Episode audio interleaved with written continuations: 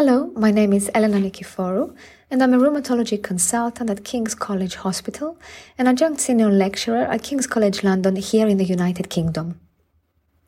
I am delighted to be speaking with Hospital Healthcare Europe and Hospital Pharmacy Europe about our recent EULAR guidelines on self management in inflammatory arthritis, where I was the lead author. Self management is the ability to understand the disease and deal with the practical, physical, and psychological impacts that come along with it. This extends beyond drug therapy and places emphasis on the ability of the individual living with the disease to self manage as an essential component of care. Self management should be aimed at achieving independence and should ideally be supported by others. In this regard, patient organizations can play an important role.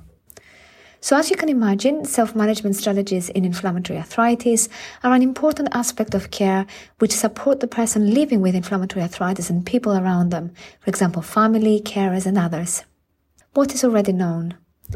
It is already known that certain self management interventions can be very helpful in supporting patients in their care. And we also know that self management is a multi component complex intervention that represents an unmet need in the care of people with inflammatory arthritis. This unmet need is what prompted the development of these recommendations. Now, why is it important? Well, the ability to understand the disease and deal with the practical, physical, and psychological impacts that come along with the disease represents a crucial component of self management and can improve patient confidence and empower patients. These strategies enable people to take a more active role in their health and become more engaged partners of the team and their individual care pathway.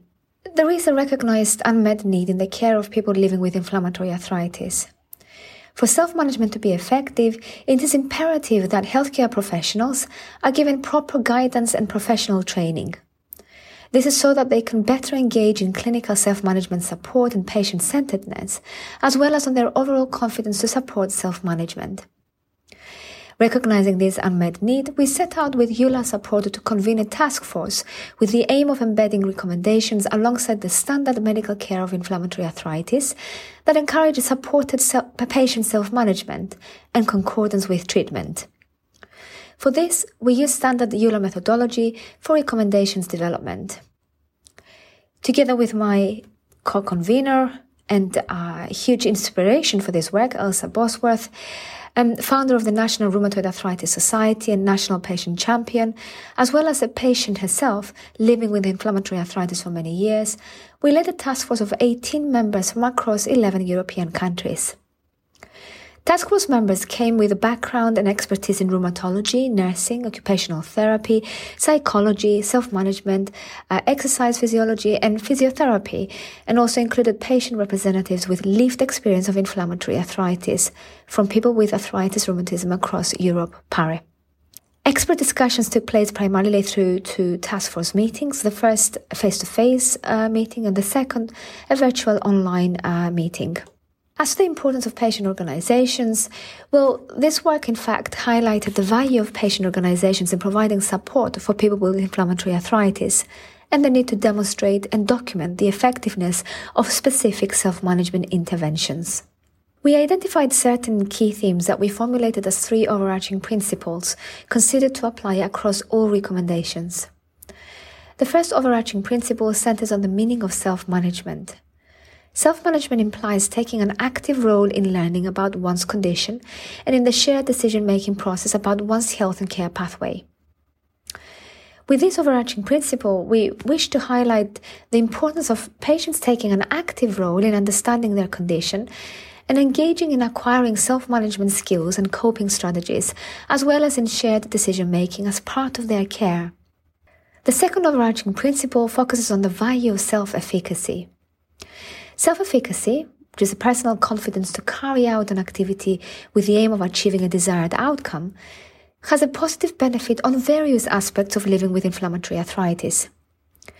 We advocate that good self efficacy and coping skills benefit and reduce health and financial burden to the individual as well as the health service, benefiting society overall. The third overarching principle highlights the value of patient organizations. Patient organizations often provide valuable self management resources, and collaboration between healthcare professionals and patient organizations will therefore benefit patients. I should say that the task force acknowledges that variation exists both in healthcare delivery and the resources that patient organizations can offer. In a very brief summary, we formulated uh, nine recommendations highlighting the importance of patient education and key self-management interventions such as problem solving, goal setting, and cognitive behavioral therapy. We identified patient education to be an important start point that underpins all self-management interventions. Our recommendations talk about the responsibility that healthcare professionals have on signposting patients and promoting self-management interventions but they also place responsibility on the individual patient themselves. The role of patient organizations and healthcare professionals in promoting and signposting patients to available resources has been emphasized through the promotion of physical activity, lifestyle advice, support with mental health aspects, and other comorbidities and ability to remain at work. Our recommendations also touch on the role of digital healthcare in supporting and optimizing self management. In this respect, our recommendations place responsibility on healthcare professionals in making themselves aware of available resources to signpost patients. We expect that adherence to these recommendations will lead to improved patient care and outcomes in people living with inflammatory arthritis. If followed, these recommendations could encourage a more active patient role in the management of disease. We hope that these recommendations will encourage healthcare professionals to familiarize themselves with self-management interventions and available support for patients in the community and through patient organizations so that they can better signpost patients. In current clinical practice, there is a strong focus on clinical markers that are of importance to healthcare professionals, such as, for example, lowering disease activity. The work of this task force places emphasis beyond these clinical markers and advocates that more focus is given to goals that are more meaningful to the patients in the context of their everyday lives. As part of this work, we identified a research and educational agenda based on unmet need. An important focus has been the value of patient organizations and information and other resources they can provide to support people with inflammatory arthritis as well as a need to demonstrate and document the effectiveness of specific self-management interventions. We recognize that it can be particularly challenging for patient organizations to demonstrate the value of what they do. Yet, this does not remove the need for them to make the effort in demonstrating the impact of their resources. As part of the educational agenda, we also identified that there is scope for using best practice self-management program examples to encourage and support other less developed patient organizations and healthcare systems to be inspired and work towards developing similar patient resources.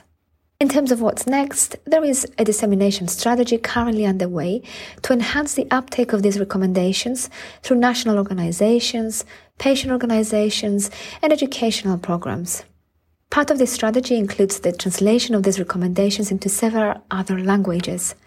What is needed next is for healthcare professionals to familiarize themselves with uh, these recommendations and apply them in their routine clinical practice in order to support people with inflammatory arthritis. I would like to finish by saying that our vision is that patient healthcare professional communication, the setting of meaningful and achievable goals and shared decision making are seen as core components of self-management. This aligns well with EULAR's current quality of care strategy that by 2023, EULAR will deliver preeminent comprehensive quality of care frameworks for the management of people with rheumatic diseases. And we hope that the wider community of people living with rheumatic disease and those caring for people living with uh, rheumatic disease will be receptive to these recommendations. Thank you for listening.